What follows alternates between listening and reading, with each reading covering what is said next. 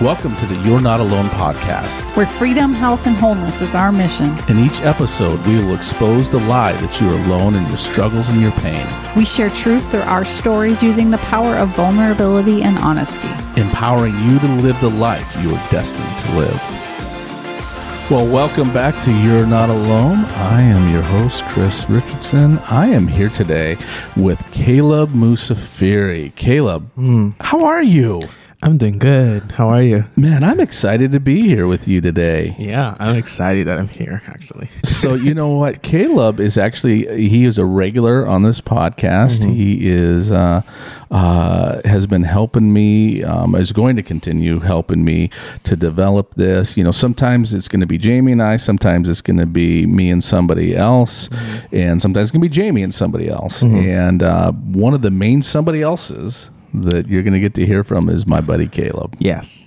and uh, Caleb is a uh, amazing powerhouse uh, human being. He has anointing. He has a calling. Uh, Caleb and I actually are part of the same ministry school, BSSM, here in Redding. And uh, the Lord, in His infinite wisdom and mercy, put us in the same group Wisdom and mercy. I love that. and you know what he was the i'll honestly say is that uh, his influence in my life has been has been amazing that uh, he's half my age if you haven't guessed from from his sweet accent he is not from the from america no, I'm not. caleb is from the congo where in the where in the congo are you from I'm from a, a town called Lubumbashi. It's uh it's one of the the main the main towns, the Yeah. main cities in the one of the main cities Yeah. And uh, you know, Caleb has, like I was saying before, he had a huge impact. He is probably half my, half my age. Almost. Yeah, almost. Yeah. And from you know, so early on, um, when I first had. When we had first decided to, to move to Redding, to, to leave our church and to move to Redding, um, there was a Facebook page that was started because we're part of the same small group. And I remember scrolling through there one day and his face popped up. And and the lord spoke to me and says this guy is going to be an important person in your life. And i'm sitting there going this guy like like he's from the congo he's from africa he's half my age and i'm like oh i'm like i'm just making this up. And uh for me, I don't know about for, for you, but for me, it was kind of almost friendship at first sight. And uh, we part of our program, we went to a the a ropes course, this team building thing, and they break us up into groups of probably six or seven. Yeah. And Caleb and I got stuck in the same group, and um, Yeah. It it really it really changed my life. So impactful. I remember i came down off of this you know 100 and 200 foot uh, zip line. And i'm spinning. And he's down there and he catches me. And i remember this moment when he grabs onto me and i kind of because i'm a big guy and i come hauling off of that thing and and caleb grabs onto me and kind of grabs me by the shoulders. And i just look at him and i'm like I love you, man. And that was a miracle. it was. I was in rough shape. yeah. And uh, so, Caleb, you have a powerful story of your journey to freedom. Yeah. Yeah, I do have a powerful story. Um, my story is a story of uh, a young boy who got set free from orphan spirits, uh, who got healed from a lot of daddy issues, set free from porn addiction and same sex attraction as well. So, yeah, that's a huge testimony, I think. And I think it's a testimony that really resonates with people, Mm-hmm. is especially in this day and age where kind of anything and everything goes. Yeah. And you to have the courage, because this isn't something that we necessarily talk about in the church. No, it's a very taboo subject. Is that, that we, we, we will rant and rave against how bad and wrong things are. Mm-hmm. But so many times we struggle with different Yeah. things and we just don't let those out. Yeah, I think it's not just even the church, just uh, even from the culture I come from, it's something that it's not really talked about at all. So the Congo culture, the Congolese culture is is more appearance based or Yeah, it's more appearance based. It's like we don't care what you're dealing with; we care what you look like. Wow. So you grew up with that pressure. Yes, I grew up with that pressure. Wow. So tell. So you were born in in in the late 90s Mm-hmm. and you were born kind of during the coup, right? Yeah. So tell us about that.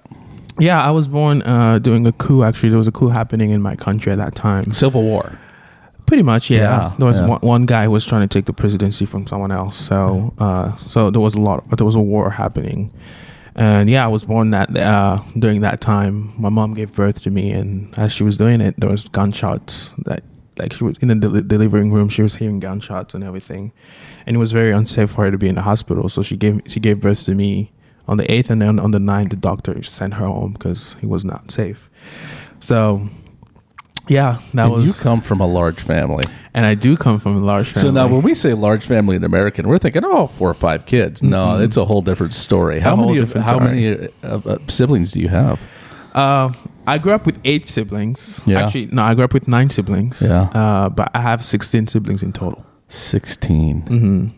Wow. Yeah, that's a that's a large family. And my dad's side has a large family too. My mom's side as well has a large family. And you grew up in a Christian home, Yes. I grew up in a Christian home. Yeah. and uh, mom and dad. Uh, I, well, mom for sure, because again, I grew up with her, so I, I watched her love the Lord. Oh, tell us about that. Yeah, uh, yeah. My mom was a lover of the Lord since uh, since I can remember. Uh, So I loved watching her read her Bible, minister to people at home, being generous to the to the neighbor when they didn't have food and everything. So I watched her love the Lord, and I learned from her, seeing her do that. So yeah, and she will always like push us to go to church. Hmm. So I watch loving the Lord by watching her love the Lord. See, Lord. and that's something that I think you really carry. Mm. It's like you, like you, you are. I've heard you preach. You're a great preacher. You're a great worship leader. But Mm. like when I get around you, it's that love that that, Mhm. that I feel from you, and you are so good at including people into loving people, discipling people. Mhm. Like you disciple people just by standing next to them. I mean, like even me, it's like like I'm twice your age, and I've learned so much from you. And I just, you know, I sit back going, okay, if I could be like somebody, Caleb would be a good role model. so Well, you got, you. so you got that. So that's kind of a generational thing that you got from mom. Yes, I, get- I get it from mom. I, I wouldn't say generational thing. I would say mom was the pioneer. Mom was, then- yeah, ah, nice. yeah, because yeah, I don't. Well, Well, it's a generational thing now. It's a general because your yeah. kids, I can't My wait, kid's gonna carry on. like yeah. you're amazing. I can't wait to see your kids. oh yeah, there's my ceiling would be their floor. Come on. So yeah, I grew up in that in that household where I loved the Lord since a young age and everything, and uh, yeah, that's me. So, but so now tell us about your relationship with your dad then. Yeah. Um, so I know my dad, he was always a good provider for school. He had a great value for school. So in that area, he always provided and everything. Uh, but I was, uh, I was one of the boys that longed a relationship with, like emotional relationship with my dad. And I didn't realize it until I was five. And that's when I realized his absence in, in my life where he, I'll always, I'll only see him once uh, a day at night when he comes home from work and everything. So he was very distant, and then, uh, and then at one point I wouldn't see him for months at all. So my relationship with my dad is a very. We still have a relationship today, but uh, I longed for a that- healthy relationship with dad. And that can affect your relationship with with your heavenly father. Oh yeah, he did. It really did. It Yeah. really did. It affected the way I saw myself from a young Really? age. Yeah. So identity became became an issue early Mhm. on. Yeah, yeah, and I think that's why uh, it's very important for fathers to be present in their children's life, not just provide, but be present, because that was that was the root of my issues in my life. That was the root of a lot of brokenness that I dealt with. Yeah, I grew up in a in a Christian home, but there was stuff that was engendered by the fact that my dad was not there. So how did the so you started to have some identity issues? Mm-hmm. So how how did those begin to manifest and in what age? Uh, around five, around five, that's when I started longing for that. I started longing for a dad. I started longing because even right now, I don't remember. Because you know, you see a lot of videos online where like dad are playing with the kids and everything. I don't have a memory of that. Mm. You know, I don't have a memory of, you know, just jumping on my dad. I don't have that at all. I have that with my mom. Mhm. You know, I have a memory of her telling her I, I love you. you know, but I don't have that with my dad, Yeah. you know. So that affected me because, you know, sons look up to their fathers Yeah. and not having that, not having a dad calling forth your identity. So you start questioning, oh, is he not here because of me? You know, am I not lovable? You know, so those questions, those lies start coming up at a young age. Yeah. Well, question, why is he not? You know, and um, I think that started to manifest when uh, when my dad uh, moved into a different woman and started living there with her kids and had kids with her. And yeah, that's when I was like, oh, he didn't want me, he wanted them. So rejection just right off the bat. Yeah. Rejections just right off the bat. And uh, So how did that affect your relationship with with even other men? Um, because for me, when that happened, I was like, okay, men cannot be trusted. Men are very, they're they're liars. They don't hold hold on to their promises, and they can't be trusted. So I cling on to my mom because she was always there. I was like, oh, she's constant. She's there. You could depend on her. Yeah, I could depend on her, but I couldn't depend on men. Although I grew up with a lot of siblings, I grew up with eight, eight brothers, uh, but I didn't trust men at all. So did you feel like you fit in in your family with your brothers? No, How I did not. Um, because they were very into stuff that I wasn't into. I loved spending time in the kitchen with my mom. They didn't. You know, Hmm. they love sport. I hate sports. so and they they love Jesus. They they do love Jesus, but I al- I was always the one who loved going to church. Yeah. They didn't.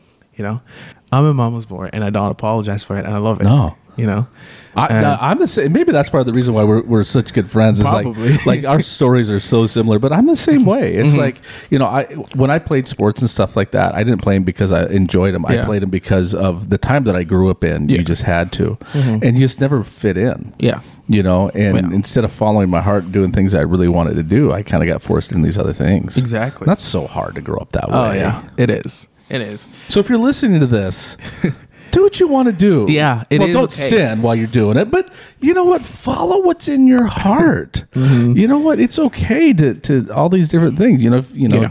and if you look at like we're manly men, we really are. But I could care less about the the uh, reason I watch the Super Yeah. Bowl is for the food Me too. and the commercials. Me too.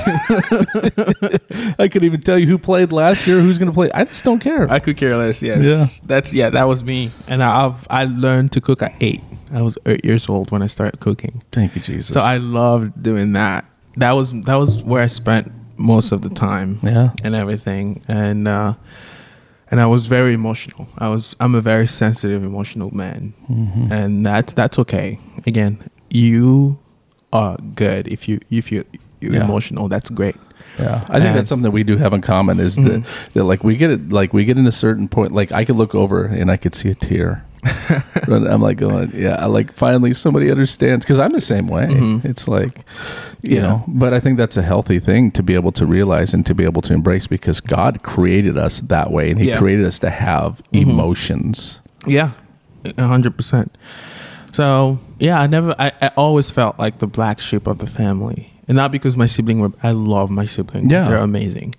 It was just when you don't have that person of authority calling the the identity. You didn't have a dad to Yeah. speak forth Mhm. and to call those things Yeah. out and to encourage you. exactly you know. that. Yeah, I didn't have that person who actually gave me permission to be. Hey, it's okay to feel that way. You know parents know? really and i and, and especially fathers in men in Mhm. boys confirm identity Exactly. and when you end up missing that it ends Mhm. up having you search for those things or like you said earlier it kind of brought so there's kind of this fear hmm of of men Yeah. and that fear of rejection hmm you know Yeah, there was that. That's why I I started pivoting to the person who was constant, my mom, Yeah. and everything.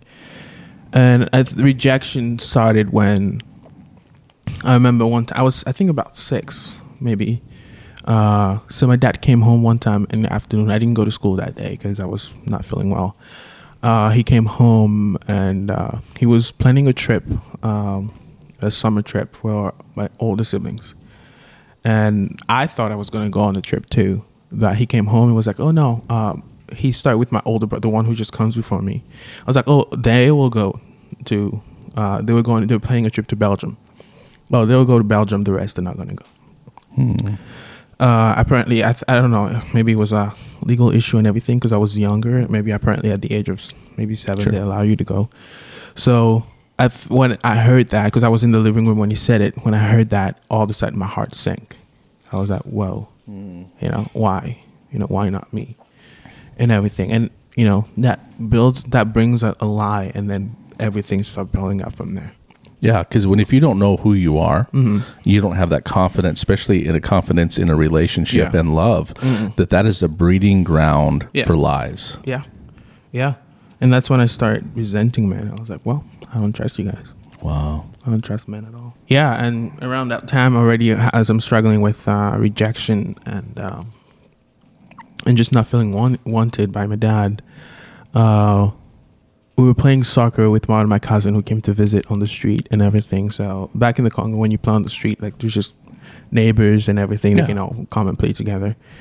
And uh, we were playing with a lot of neighbors' kids and everything. Some some were older, and all. And uh, there was one time we were just uh, waiting because someone went to search, uh, get the ball. I was just on the street, just waiting for the ball to come so we can play. And there was this older guy, older kid, uh, who was a neighbor and everything. I think he came up behind me and reached his hand and touched my genitals. Like Yeah. just, just do that. And I didn't see him coming at all. But and then I, I jumped from the fact uh, from that. Uh, I, I jumped from it and then uh, I looked at him and he was laughing. And I felt pretty disgusted at the time and, and went home and I was like, this guy is trash. And that also kind of brought, um, So it just helped to reinforce yes, those negative feelings towards men. towards men, yes. Because he was an older guy. hmm An older guy. And I kept questioning, like, why, why do I get attraction, uh, not attraction, why do I get attention from men in that way? Although that was the first time that happened. So did you go home and Mhm. tell your mom? no, I didn't tell anyone. So as this little seven, eight year old boy, Mhm. you had to carry this entire load Yeah. by yourself. hmm Yeah, I had to carry Oh. that by myself. That kind of opened the door and kind of reinforced a lot of the lies, a lot of the lies that I was believing already. And uh, Because you weren't getting the attention Yeah. that you that you really do legitimately needed Mhm. From your dad. yes, And then all of a sudden you get this attention from this older Mhm. boy, hmm but it's in the wrong way. yeah, it's in a very perverted way. And yeah, and that led me to experience sexually my first time sexually with uh, another boy, and I was young, about eight maybe. So not long after, No, real yeah. close. hmm We're close in that again. That again reinforced the lie, and then I go into middle school. Uh, it, during detention, these boy, I, I was uh, I was saved, but I, I was very. I, I had a strong personality that time, Yeah. so I, I was always in, in detention and everything. Me too. We're the same, man. yeah, I was always in detention. So I, I like with this group of friends and everything. So we always experiment together. We'll touch each other. We'll, you know, uh, so yeah, we'll just be boys. Be uh, we'll become we'll be curious together and everything. And that again, that reinforced the lie and everything. And that's from then on, I start objectifying men instead of seeing them the way God sees them. See, and I think that's why it's so important at a very young age Mhm. to start reinforcing within the right, you know, age appropriate, but Yeah. reinforcing our Mhm. principles as Christians Yeah. Um, towards sexuality. Mhm. Because, you know, so many times we just don't talk about it. Yeah. You know, and uh, you know that would have made a huge difference in Mhm. your life just to have somebody reinforce, "Hey, this is what's proper. This is what's not Yeah. proper."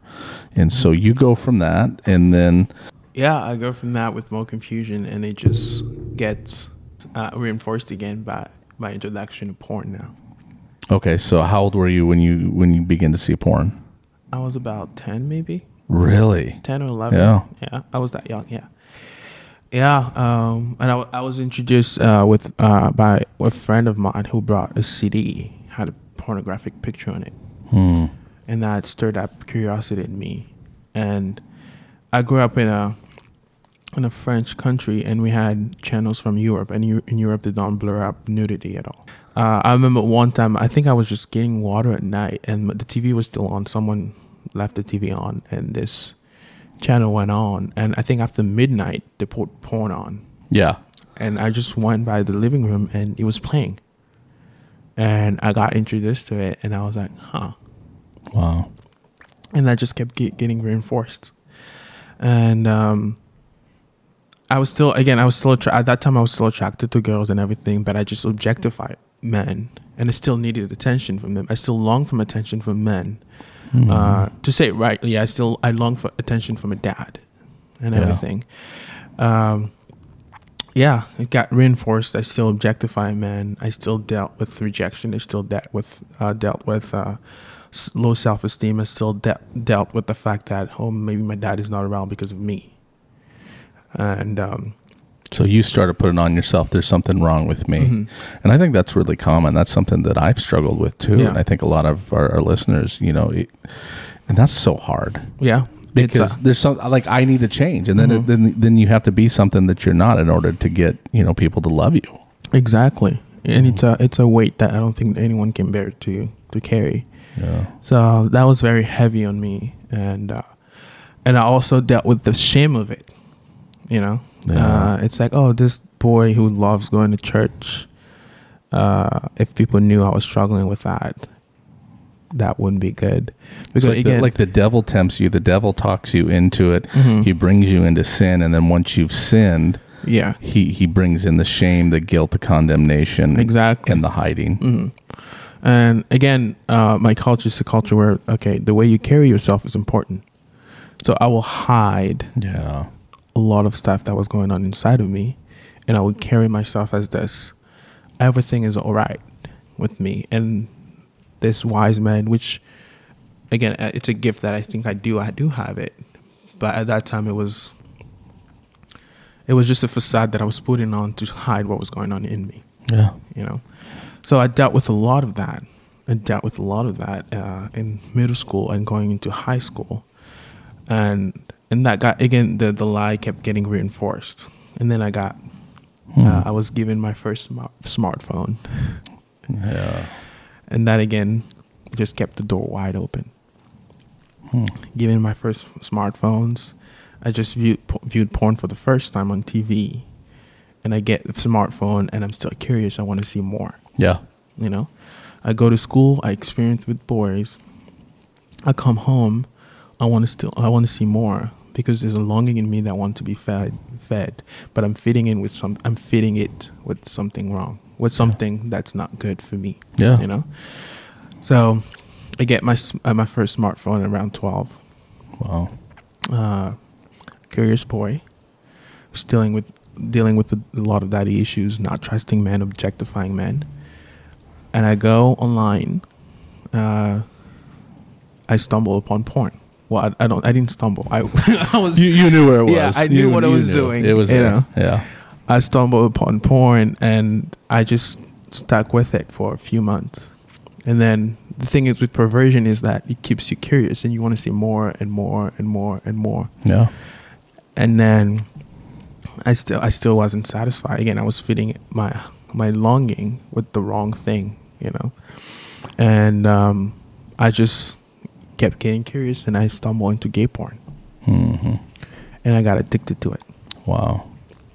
for years.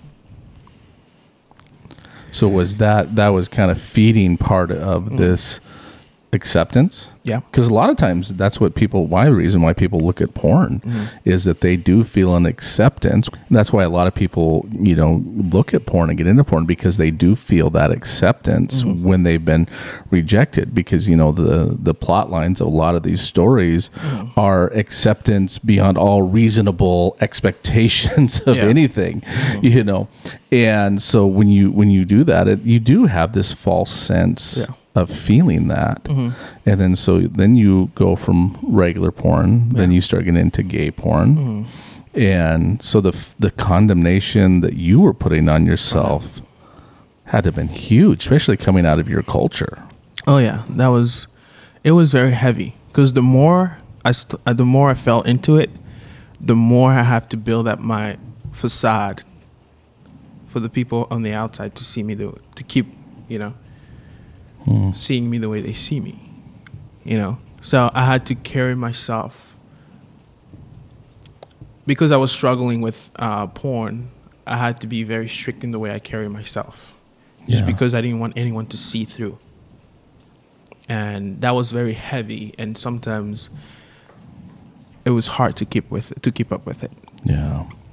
Yeah, because again, I was feeding a longing with the wrong thing, and um, Well, this would probably be a good spot that, that like if you're a parent of a of a child, um, don't just hand them a smartphone. don't be that stupid. It's it's like and I, and this is even me as Yeah. as a youth pastor and when I would talk with parents Mhm. quite frequently and they would just hand their kid, you know, then it wasn't as much smartphones but Yeah. it was the internet and not like you need to have filters yeah, you need to restrict some of these things because you could think your child is per you don't know how many Yeah. great christian kids Mhm. that love jesus just like you like you love the lord even then with Mhm. all of your heart yeah, yeah. but there's this access that you had Mhm. and not saying that you can you know you, you could put a lock on everything Yeah, but do as much as you can yeah. And I think it just because for me, again, you can give a smartphone to someone who's 16 if they still have any, if they still have issues, Yeah. underlining issues, it's still gonna manifest. I think it's making sure you're present in your kid's life. engage Yeah. look at their stuff be Mhm. intrusive Yeah. you know I, I think you know i don't know about you but i mean i, I had a mom that yeah if she would have like if they would have asked me some Yeah. harder questions Mhm. you know it, make make it make it difficult Yeah. like i told my kids like look you're you're going to get to sin as much as you want to Mhm. but my job is going to be to make it as difficult for you as possible Mhm. you know and that's okay as a Yeah. parent i don't Mhm. care about their privacy that that's not that's not my number one goal my number Yeah. one goal is to not have them ingest poison and things that are going to hurt Mm-hmm. them that to, to be able to protect them even when they don't want to be protected Exactly. You know? Exactly. At this time, I'm struggling with uh, a lot of uh, weight that I'm carrying and everything with uh, porn addiction and everything, uh, attraction, rejection, and all. Um, still objectifying men hard mm-hmm. and uh, seeing viewing men as trash, as some people who can't be trusted. And yeah, I start experimenting. And one thing I did actually, I was uh, my mom caught me trying on women's clothes one time. Uh, it wasn't like uh oh, oh this is something I did a lot. I was just I was just experimenting, and then she she caught she caught me and she was like, huh. Uh, again, her reaction.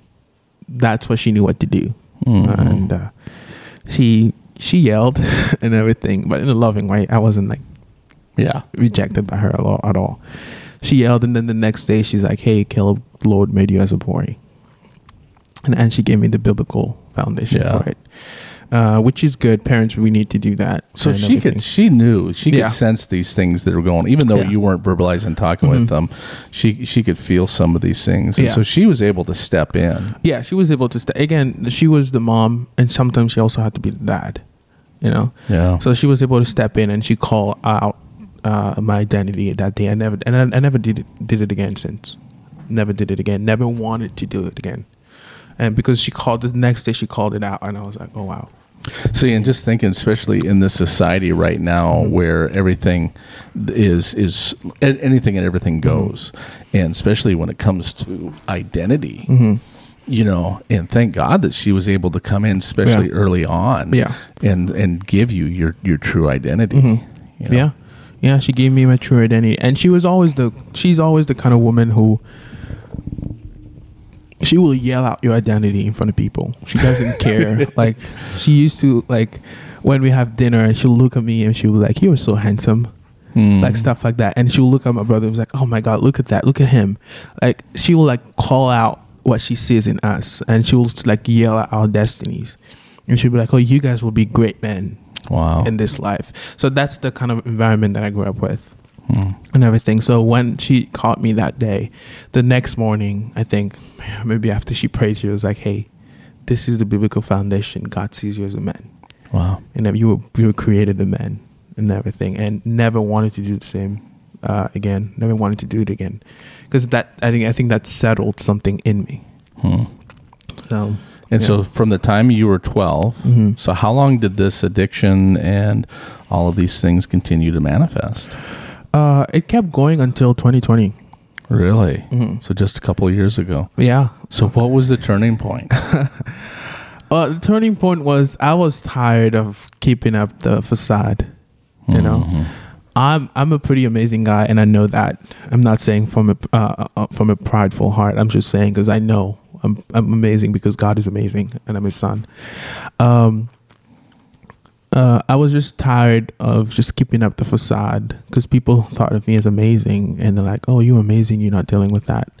And I was just tired of like, okay, gonna have to keep up with this every time. Yeah. And the turning point was one day uh, I was rostered to uh, to lead, and I was leading, and I got home. To lead worship. Mm-hmm. Yeah. Got home after church. I was tired and everything because you have to be at church pretty early. So I was tired. So I was about to take a nap.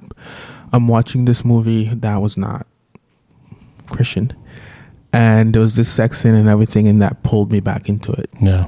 and I was like, "Oh my God!" I just came from serving God, and mind you, all th- throughout the uh, addiction, I was part of the worship team, serving God at church, was pretty much involved in church. Being used by God at the same Yeah. time. hmm And the anointing was there, Yeah. and everything, and I, loved serving, and I, I loved being in church and everything. And when that happened, I was like, "I'm tired. I'm tired of this. I'm tired of all this." And COVID, um, and that kept going for a few months, and then uh, COVID hit, and I was like, "Lord, I don't have the church." They, when everyone was home, I was like, "I don't have the church. I don't have to be a church. It's just you and me in my room. I'm tired of this. What's going on? Tell me what's going on, because this is just a symptom of something." Yeah. And I asked the lawyer. I said, So you recognize that Mhm. the, that the porn use was a symptom of Yeah. something else that was deeper. hmm Okay. I because I, I was very, I will is- isolate myself. It was hard for me to make friends with men, Mhm. and I started recognizing those patterns. I was like, why? You know? Well, see, there's a lot of guys out there, a lot of Mhm. Christian men that just think, well, if I would just quit looking at, it, like, if I Mhm. could put a filter on, or if I could get, you know, Yeah. just like like that, like looking at porn, like Mhm. that's the problem. Yeah. That's n- almost never the problem. no, it's not. It's it's it's it's having this emptiness. It's having these other things Mhm. inside that you're trying to cover up. Exactly. Okay, and so you asked the Lord, "How do I fix this?" I asked the Lord, how do I fix this? The Lord just said, and I, I asked- actually asked the Lord, said, you can come and break me, do whatever you want, but I need to know what's going on. Yeah, and I gave permission uh, to the Lord to come and just do whatever He wanted to do. And then one day I was just driving home. I just took a drive again during COVID. No one was doing anything. I just wanted to get out of the Mhm. house, so I went for a drive and I put on this uh, song. Uh, it's called "Come to the River." And during the song, all of a sudden I started crying. I started crying, bawling in my car. Uh, I started crying. And that was that was very powerful because at that time I wasn't very emotional. I was very closed off. And I started crying, and then all of a sudden I hear the Lord say, You have longed for a dad for a long time, hmm and you never had the attention that you wanted. So the lie crept in, the lies of the enemy crept in, yeah, and you built on you bu- you built on it. And I was like, all right, so this is the foundation. This is where the the cracks of the foundation is. So I need to uh, to heal this. And that time I started spending a lot of time with the Lord, reading a lot of like the Bible, hmm a lot. And I had the courage. I have I had enough courage to open up to my friends because I, I had made a group, a good group of friends, uh, men, and I opened up to them. I was like, "Hey, I'm struggling with porn." Um, I didn't tell. I didn't go into detail. I'm, I'm, I didn't go into detail the fact that I was struggling with gay porn. I was, I was struggling with porn, and I need help, and I don't want it. You know, and we've just built a rela- built a relationship there, and we start build uh, building uh, community together, and we were holding each other accountable. yeah, But the Lord already revealed this is what you're longing. You're longing for connection. You're longing for men to actually uh, call out the identity in you. and uh, I was like, okay, Lord, how can I how can I do it? And everything. I was like, just be, you know, uh, be open, spend time with me, be vulnerable. I'm uh, that's why that's when I started learning to be vulnerable with the Lord and just being you. Mm-hmm. You know, and that's what's really hard, especially for a lot of men, is Yeah. that we we have this idea of what a man should look like Mhm. and be, and I think part of that key of unlocking who we are is to really embrace Yeah. that part of us of who we are Mm-hmm. instead of who we think we should be. Yeah. Exactly. And I yeah, I just start embracing it. I was like, okay, I'm emotional and I embrace it. mhm. I'm not broken because I feel a lot of feelings sometimes. That's Yeah. who I am. You know, Yeah. sometimes as Christians, we make a, I think, like make a bigger deal, like oh, it's gay porn. Mm-hmm. It's it's that it's you know like that is is worse than regular Mhm. porn and stuff like that. And really, what we have to understand is that it is a symptom of kind of things that are going on and Right. broken, and it's not necessarily worse or better. Mm-hmm. And it's something that even now that the companies are trying to target Yeah. like if you start looking at some of the um, the way, and I just read this article the other day on the way that um, these big porn companies are actually starting to target people, is that they Mhm. put things in their feed that are one step Mhm. further than what Yeah. you normally look for, because what they're finding is is that people are starting to lose interest Mm-hmm. in like the regular stuff and so that they they want to put things in front of you Yeah. that are deeper and deeper like they they they specifically want to feed addiction oh yeah. and they're using science behind keeping america addicted Mhm. to this thing Oh yeah. and uh, you know as christians we can't sit here and go oh that's so horrible or that's Mm. so awful is that we are going to see and we're already seeing at least in this environment that does Mm. embrace op- honesty and openness Yeah. this is actually a very common story Yeah. that that we're hearing with men and with women and so we kind of have to set that to the side and embrace this as what it really is Yeah. Yeah. Um, I think a lot of the shame was also came from the fact that it, again, gay porn. yeah You know, because I can just say, yeah, I'm dealing with porn. Like, oh, every guy deal, every guy has that problem. You know, Mhm. but if you go into the gay porn, that's when I'm like, ooh, that's know? a line yeah, But the Lord looks at it the same. the same. The foot of the cross is leveled. yeah. You know. And we want to make a bigger deal out of it than it is. Mhm. But that's another level of shame Yeah. that is heaped on. Mm-hmm. That's another level of shame. And yeah, uh, that time the Lord just kept doing a lot of work, a lot of work in me, where I was very vulnerable with the Lord. I was like, Lord, I'm. I started to be very honest with God and be like, Hey, I don't feel loved right now. You know, just in stuff like that, and the Lord will meet me in there. Can you describe that a little bit? What does that look like? I just journaling. I that's when I started journal. Really? Yeah, I started journaling in 2020. Hmm. I will just like if you read my journal, you wouldn't think that's a journal of a of a Christian, but that's when the beautiful exchange happened. You know, where I come with the Lord. The Lord already knows what I'm dealing with, so why hide? So in your journaling process, were Mhm. you just putting these raw emotions into it yeah, and just saying, "Hey, this is this is where I'm at." Mm-hmm. yeah. I'll just say, Lord, this is where I'm at right now. I don't feel loved, and I want to watch porn. Hmm. and the, and I just feel the presence of God come, and and I would just spend time reading my Bible, and my identity in God will be uh, strengthened. Strengthened. So did you start opening up to relationships with with men at this time? Mm-hmm. At that time, that's when I started opening up with uh, opening up with relationship with men. See, and I think that's important to kind of notice is that that's, that we can be so closed off to Mhm. relationship that we actually repel people from Yeah. us, and we actually feed into that rejection that we're experiencing. Yeah, because I've always I've always felt that uh, I had to perform to keep men around me to be friend with me. Oh. you know. And I remember uh, my group of friends in New Jersey, uh, we, because we were all youth leaders and everything. Uh, I used to be the quietest person in the room. Like we'll hang out, and I won't say a word, Mm. you know.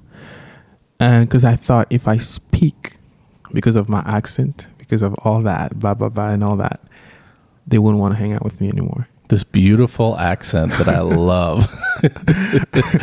wow, the enemy has ways of like bringing you down and everything. That is so funny. Yeah. So I will keep them at uh, at a distance. Yeah. hmm And You kind of it's kind of like that porcupine effect. mhm. Like when we feel rejected, when we feel hurt and abandoned, we, Yeah. we kind of go into the corner and we kind of like don't touch me. yeah, But on the inside, you are so longing for connection and Yeah. relationship. hmm And people look at you going, eh, I don't want to touch that guy. yeah.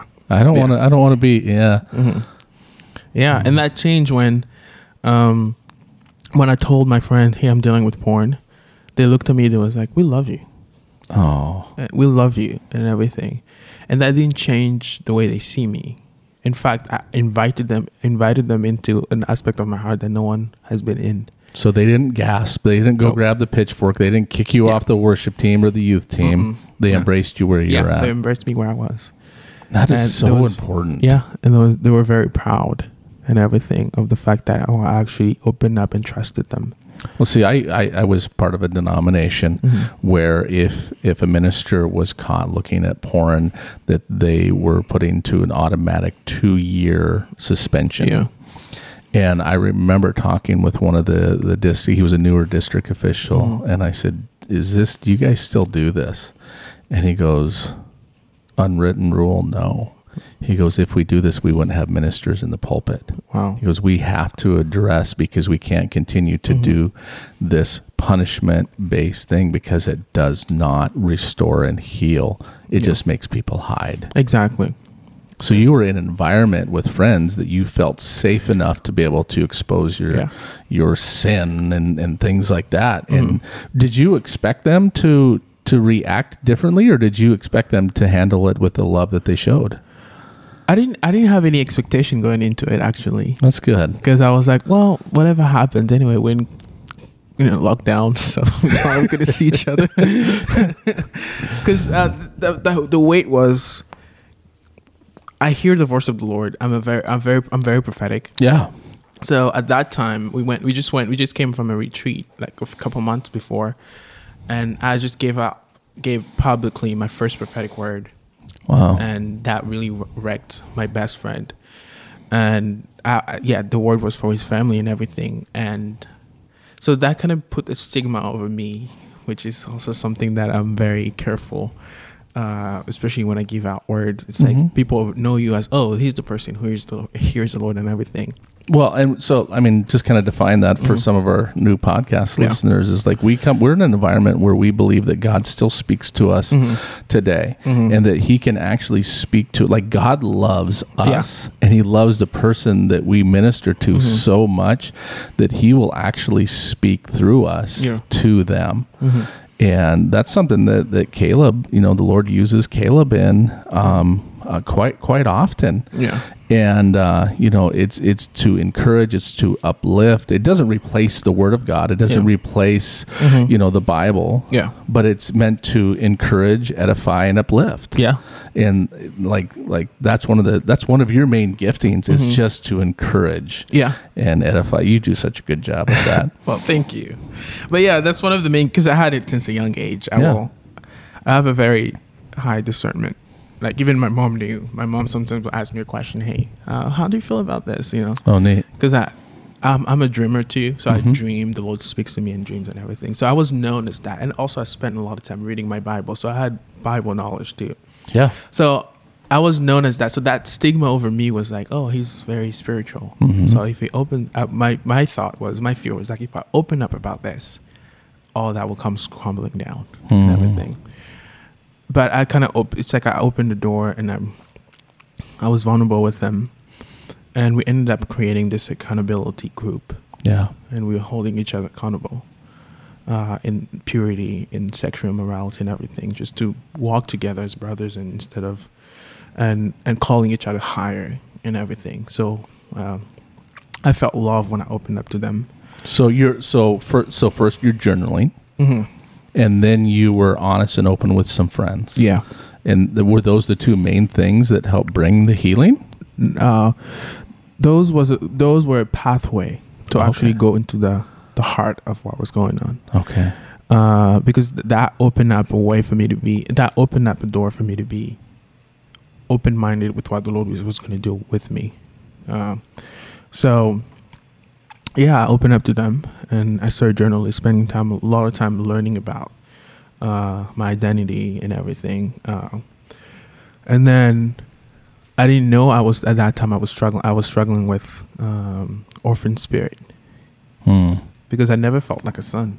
Yeah. You know, you know when you don't, like especially boys, when you don't have a dad in your life, you don't feel like a son. You feel like an orphan. Mm-hmm. You know, because you're fatherless. So I didn't know I was dealing with that because I will come to the Lord with fear and trembling, and I have this polished prayer to get something from Him. Yeah. You know, didn't know what it means to be a son, and uh, and I didn't learn that until I moved here, Redding. Uh, that that I was struggling with that because at that time, uh, the Lord was wa- walking with me in in the healing process of porn addiction and everything, and then it was I think a six months process in that where I was journaling, spending time talking to uh, friends and everything. Now, just be clear, the the porn addiction that didn't just disappear overnight. Oh no, it did not. This is a process, It and is it's a a, messy process, Mhm. and it's a process of success and failure. Yes. Of back and forth. hmm Yeah. So maybe explain that a little bit. How how was that working that process out? Um, it's being honest with yourself. Mm. I think for me, I had, I had to be honest with myself. Yeah. Uh, so I had to know, okay, if I go this way, it's not going to end good. So Mhm. I had to put safeguards around myself. Where okay, after a certain uh, a certain move, certain movies I won't watch. I Yeah. won't watch certain uh, application I'm not gonna have anymore. Like Twitter, I'm not gonna have Twitter. I'm not gonna have Snapchat and everything.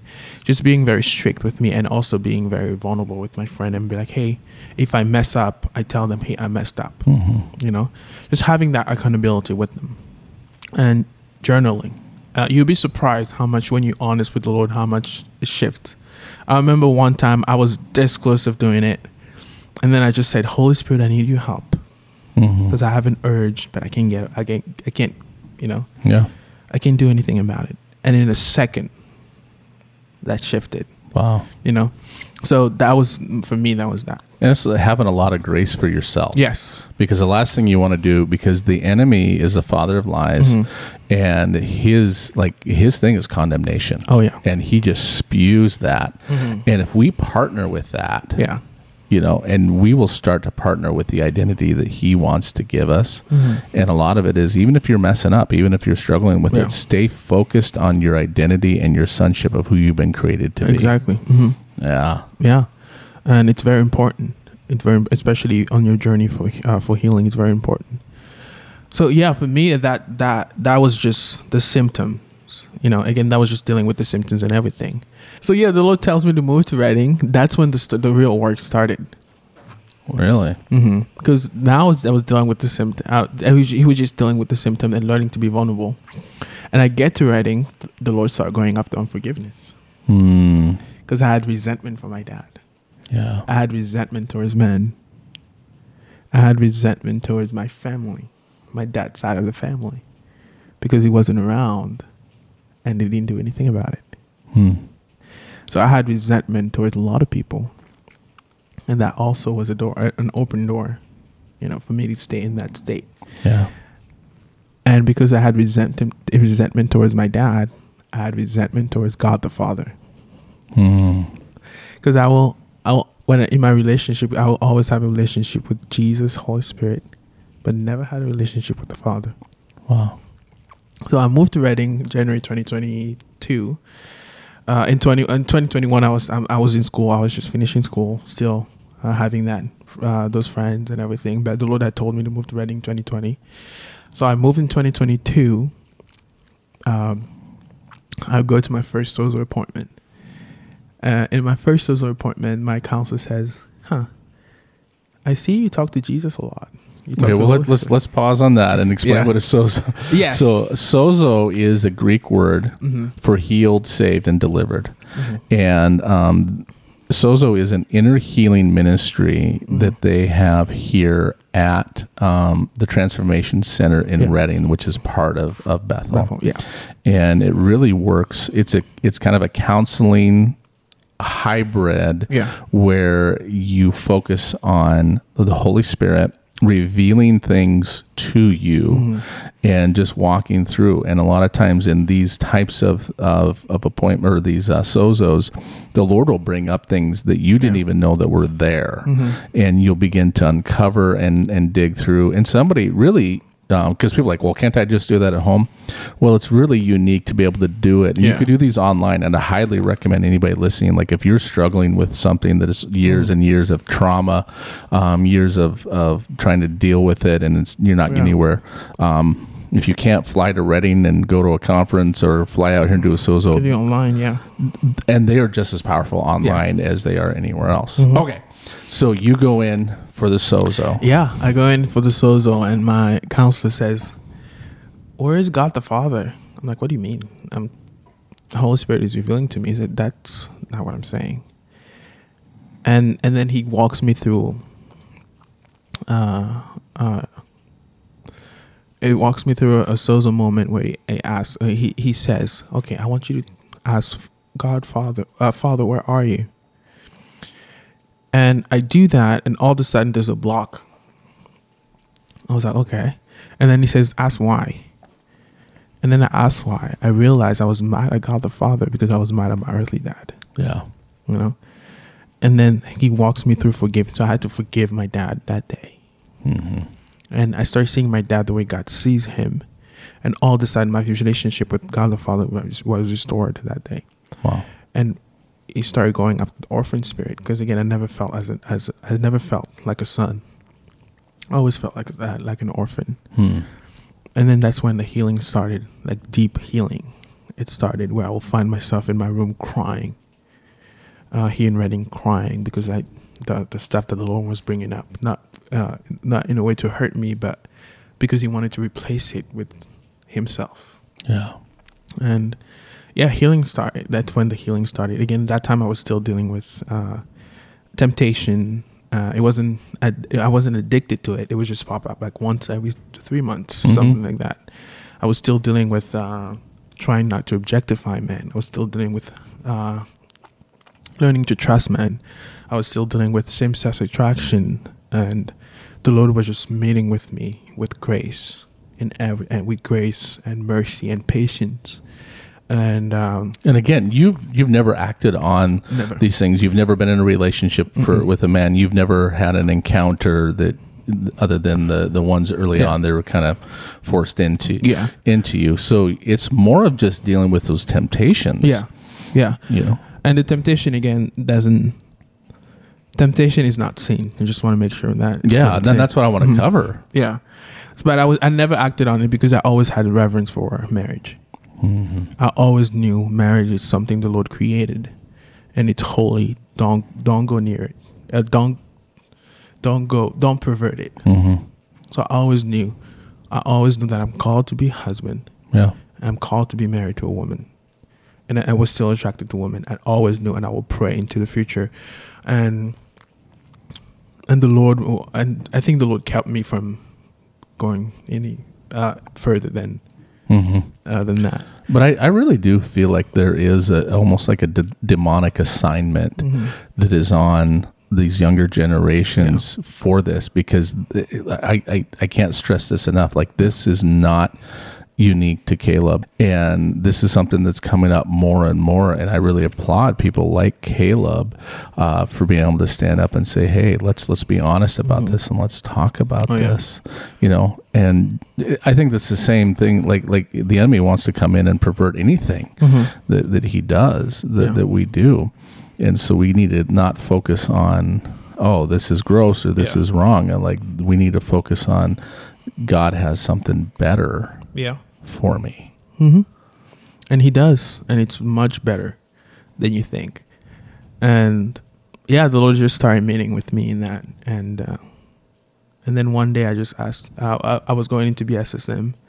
I just asked. I said, Lord, one thing I ask that you would just restore fatherhood in my life. Hmm.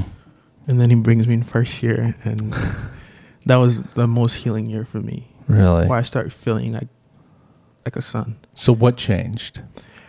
The orphan spirit was broken off me. Okay. Where I didn't feel like I had to beg God for something or perform for him to get his attention. I knew I already have his attention. And I could be honest coming to God and be like, hey, what I'm feeling right now sucks. And not feel like, oh, I offended him. He's not Mhm. going to bless me or anything like that. And I will come with the confidence, I am your son. Yeah. and I'm having a conversation with my dad, you know, and the Lord restored and He introduced me to fathers, you know, like you, Mhm. Tracy, and everything, um, and the Lord just restored uh, the sonship in me, where I will walk around with the confidence I am a son, not just of, I'm a son of God, but I'm also a son of this house, Mm-hmm. and I, in the in that confidence removed a lot of uh, of baggages that I was carrying.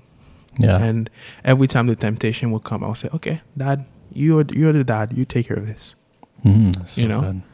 And And I think he also brought, and this is something I want to point out, and this is, you know, I, I, we're going to come back, and I, Yeah. I think pretty sure that we're going to have to do a, a, a- whole podcast Yeah. just on the orphan spirit because that's Yeah. been our, our our our commonality to Mhm. growing up is that you know you wanted that father figure yeah, in your life, but the Lord brought it in when you were actually ready in a, in a place to Mhm. be able to handle that in a healthy yeah, way yeah, you know, because you can get into the wrong relationships, you know, and sometimes we're, we're frustrated by Mhm. God saying, well, God, why don't you bring me this? yeah, And the Lord's saying, well, I've actually protected you by not bringing a person in because I want to be your father. yeah, You know, I want to be able to do that. Or Mhm. he's pre- prevented the devil yeah, because you know thinking back to those early years that if the wrong person that being brought into your life Mhm. could have been just devastating oh yeah, if you would have had an older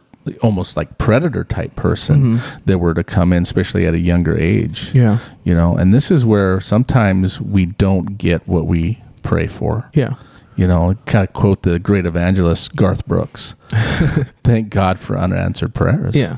hmm And the the Lord did that because, uh, like even looking back, sometimes when someone of significance come into my life, I will, as a man, I will, um, I will be in a good relationship with them, but I will idolize them sometimes. Mhm. So I think that during those years, the Lord uh, built the foundation that I am your father first, before all them. yeah And when uh, He restored fatherhood by bringing fathers around me, I realized, oh, I can actually be a son.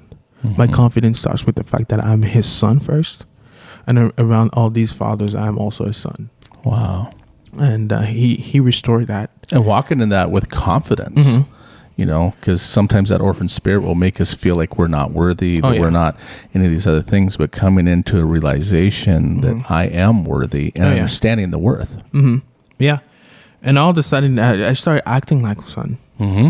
I started like even in school, I started acting like a son. I knew, oh, I know I'm Tracy's son. I know I'm Kris's son. Mhm. You know, because that God built that foundation again Mm-hmm. and everything, and um, and then and then one one major thing the Lord did was like, oh, Caleb, your biggest place of pain will be your biggest place of influence, absolutely and I was because I never wanted to be a pastor. I never wanted to be a dad, uh, a dad to someone because Mhm. I I don't I didn't know what that looked like. And then he just came, and I'll uh, I remember the first time uh, I met uh, our pastor Tracy, and he hugged me. It's like something in my spirit leapt. yeah I knew the anointing he carried was something I carried too mm-hmm. but still I still didn't want it and everything. And then during that first year the Lord just worked in worked in me yeah and I started falling in love with the calling. I started falling in love with what I had. And all of a sudden I was just being a father to people. I didn't know I was. yeah and the Lord just built that and everything. And he dealt with and when he dealt with the uh, the root, all the symptoms start mm-hmm. like disappearing. yeah the Lord came and met me in that area and restored fatherhood, restored sonship, and took care of the orphan spirit. And here I am today, sitting at a table and being confident that I am a son and I'm called to be a father. hmm Yeah, and I think it's it's you know I think you need to look at it too. Is that you are 26 years old, Mhm. And but you are a father. Yeah. Like you have no kids yet. No, No, yet. no, no earthly children. Yeah. um, but just the way that you you walk through, and not just with the younger guys, um, but with in our in our RG in our group, uh, they call them revival groups. You know, it's a group of about sixty. Yeah. Um, you know, Caleb was actually nominated for the uh, they call it the Earl Johnson Award Yeah. and it's it's by the people that are in the group and they saw that and i know that that's why he Mhm. was nominated because he carries this loving thing and we are coming into um, a season where i think we're going to see the repercussions Mhm. of a fatherless and orphan generation Yeah. is that uh, you know we need more men Mm-hmm. like Caleb. we need lots more men that are willing to stand in that gap and who recognize that early on Yeah. is that I'm called to to really because we're, we're not called to get people saved. Mhm. The Great Commission is it doesn't say go therefore and save everyone, Yeah. but it says go for and make disciples, Mhm. and that is the one thing that Caleb carries. Mhm. It's like just be around him for five minutes, and you're like, whatever this guy has, I want. I want to be like that, and let's figure this out. Yeah, the yeah the Lord has He's transformed me. Where I remember graduation day, I kept asking myself, "What the heck am I?" Because I Mhm. didn't recognize the person I was. Yeah, you know, it wasn't normal for me to come into my prayer closet and say, "Well, Dad, I'm here." no. You know, it wasn't normal for me to have vision of me sitting with the dad, with my, with you know, God the Mhm. Father, and just enjoying His presence Yeah. and and that changed my perspective and i remember the first time i saw my dad after first year my earthly dad Mhm.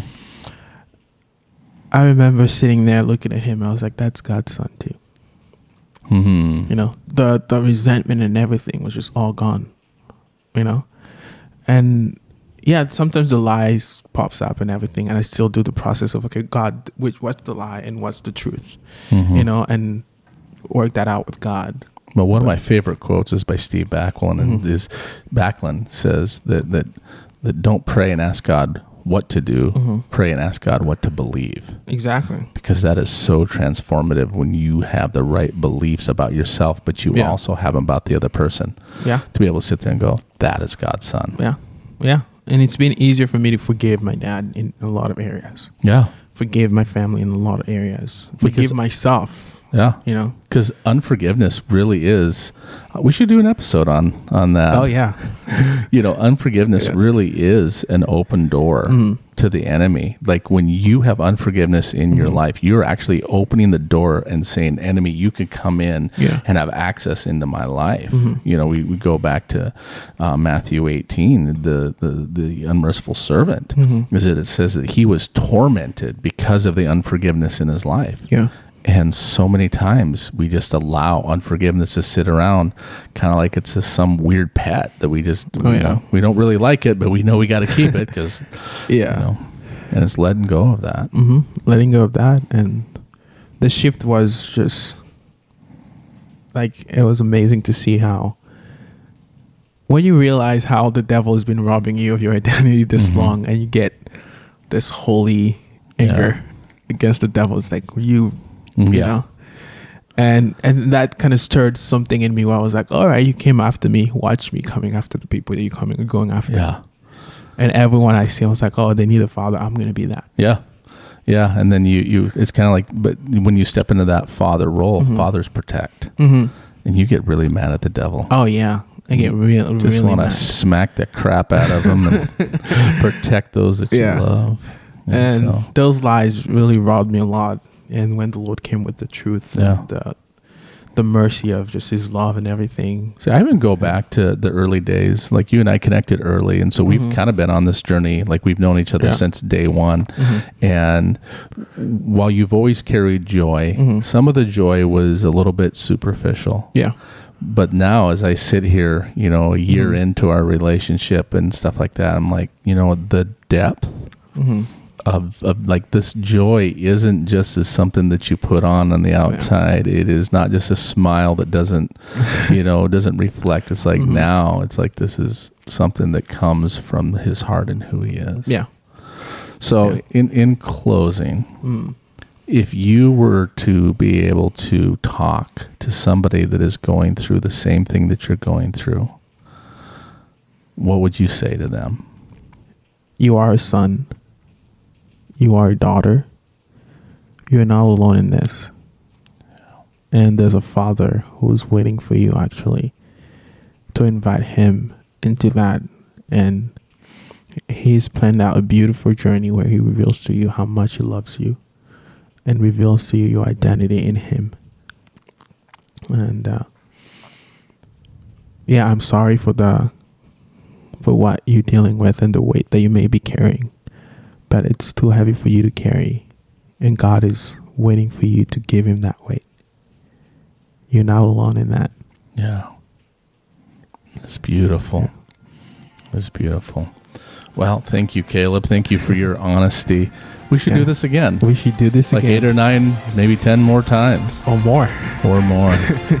so uh, thank you for listening. And, uh, well, make sure you tune in next week. Love you guys. Love you. Hey, thanks for listening to our podcast. Please like, subscribe, and share with your friends. And follow us on social media. And never forget, you're not alone.